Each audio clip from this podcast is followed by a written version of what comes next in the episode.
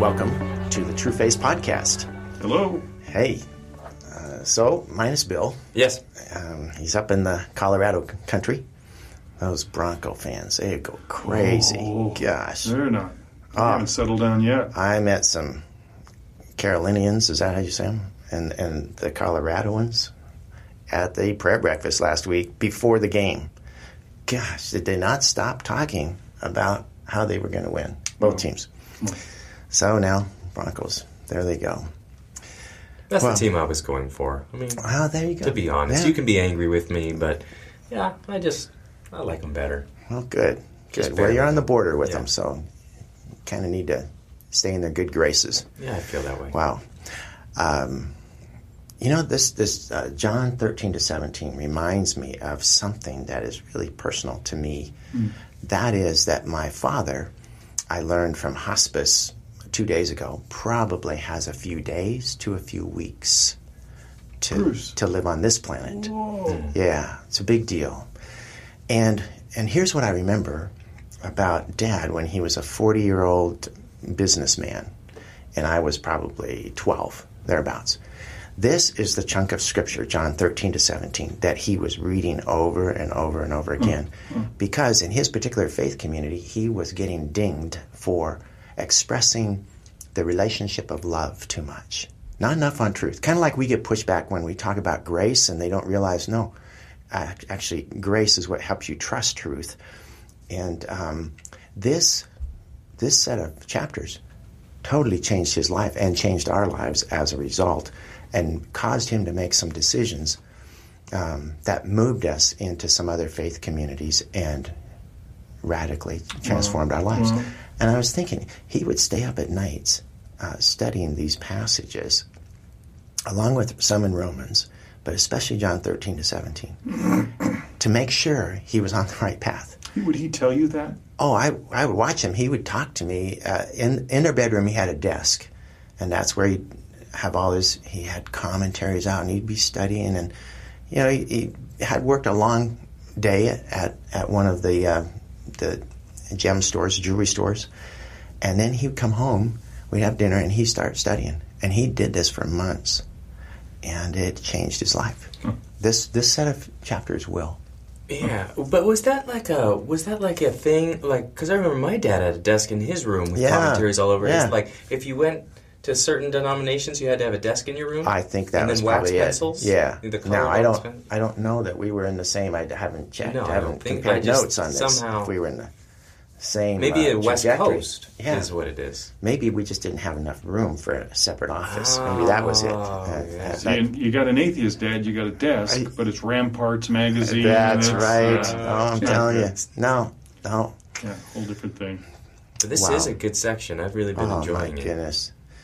Well, Bruce, I'm blown away. So since you've seen him, you've got that news. Oh, I just love that we got to see him 10 days ago. Oh, what a gift. That's very good. And that was the last. And he recognized Janet. He recognized Janet. Barely, not much for you. But I got Janet. The fact that you were with her seemed to draw you. That was excellent. That's amazing. Yeah, really. Wow. Let's read these next verses in John 17. Yeah, okay. So we're in John 17, and we're going to start in verse 7. And here we go, once I find it. Okay. Now they have come to know that everything you have given me is from you. For the words which you gave me I have given to them, and they received them and truly understood that I came forth from you, and they believed that you sent me. I ask on their behalf. I do not ask on behalf of the world, but of those you have given me. For they are yours, and all things that are mine are yours, and yours are mine. And I have been glorified in them. I am no longer in the world, and yet they themselves are in the world, and I come to you. Holy Father, keep them in your name, the name which you have given me, that they may be one, even as we are. While I was with them, I was keeping them in your name, which you have given me. And I guarded them, and not one of them perished, but the son of perdition, so that the Scripture would be fulfilled. Wow. What I see in these paragraphs is all these roles. Mm-hmm. So the Father sends the Son. Now Jesus, last week you guys were talking about Jesus, he's going to send the Comforter. And Jesus is saying in this passage, I've given them the words that you gave me. And now, last week, you're saying the Holy Spirit says, I'm going to glorify Jesus. Yeah. All these different roles within the Trinity. Mm-hmm. And it's such a loving, wise relationship. I was thinking about this last week when I listened to you guys on a podcast, and we were back at that prayer breakfast. You listen to us when you're not on the podcast? Oh, especially when I'm not on the podcast. I just want to see how far under this bus am I going to be thrown. Yeah, right. It's two buses. Yeah, it's two buses. Just when you think. Yeah. I've been hit twice. Oh, my.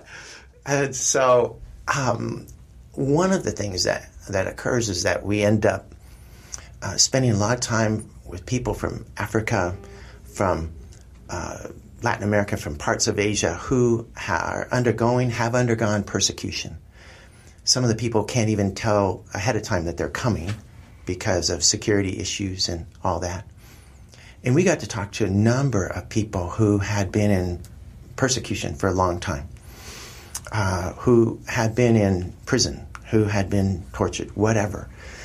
One brother I remember who, when he was 18, was a communist. He decided he wanted to overthrow the government of Ethiopia and amassed over time an army of 150,000 guerrillas, and indeed did take over the government, became prime minister for 5 years, along with his buddy who became president. We remember that in the news. Oh, yeah. That was a big deal. Big deal. And then after a while, you begin to realize, this communism, this is not so good. This is not what I thought it was. And began to have second thoughts, and his buddy realized that and betrayed him, had him thrown in prison, 12 years in solitary. And while he was in there, about 5 years into it, he began to read parts of the Bible. And Jesus appeared to him and invited him to trust him, and he refused. But it was that encounter, he said, that caused him to start reading these Gospels. Mm. And eventually he trusted Christ. But it was 7 years after he was confirmed by Jesus and the Spirit that he would get out of prison. Mm. 7 years later, he had to wait in solitary and be reunited with his family. Mm. Amazing story. And now he just travels the world telling people about Jesus. But what I noticed was, in all of these stories where Jesus is appearing, it was not the Spirit appearing. It was the Spirit glorifying Jesus and having Jesus appear to these people in prison or in other places of enslavement. And I thought how confirming that is of your last week podcast and the observations that you made. Powerful. And in this week, I think about this issue of oneness, really. That's the biggest theme probably coming out of the verses that David just read. And when you think about oneness, what comes to mind about this prayer when he says, boy, I pray they could be one like we are? I was thinking recently I got to travel, which I don't do a whole lot, and I was in the Dominican Republic, and I was with people from 25 countries and probably 40 or 50 people, and I was thinking, I don't have anything in common with these people as far as culture, as far as, for many of them, interests, for any of that. And I thought you guys played soccer. We did do that. Okay, that's true. Okay. But there's so much that we weren't alike in. That's right. And it was like, after a few days, and we had the very most important thing in common. And I think that's part of what Jesus is saying here is like, I didn't just give you some word. I didn't just give you a half-inspired word. I didn't just give you a half-inspired life. I've given you the very 100% authentic, from the Father, truth, life, freedom. This is it. And I gave it to you verbatim. It's everything. And I am inspired to give it to you by him. I'm given the authority to give it to him. And I have shown it to you. And so that plays out for me. And that oneness is like, that is the only thing that could ever bring together the people of all these nations who don't not only have anything in common, but maybe what they do have in common is that they'd like the other person to fail so that they could get something. But Jesus does something different. Yeah, very much. I think of last week also, all these different faith communities coming together. And for 3 or 4 days, you can be happy and try to reconcile things. And we did go through a lot of reconciliation meetings and so. But if that's 3 or 4 days, what about these faith communities all over the world that are kind of womb to tomb, long-term relationships? Now Jesus' prayer comes into tremendous relief when you see that he's praying that they would be one just like the Father, the Spirit, and the Son are one. And you go, wow, there is a lot of forgiveness and repentance. Amen. And reconciliation that is required in committed relationships of love. And this is one of the reasons we take sin so seriously, is because sin is what combusts oneness. Yeah, it's a divider. If you just pass by it and say, oh, it's all good, it's on the cross, no need to think about it. Yeah, it did get taken care of there. That's right. But the effects of sin that distort, that rip apart, they don't get mended without those gifts of repentance and forgiveness. Yeah.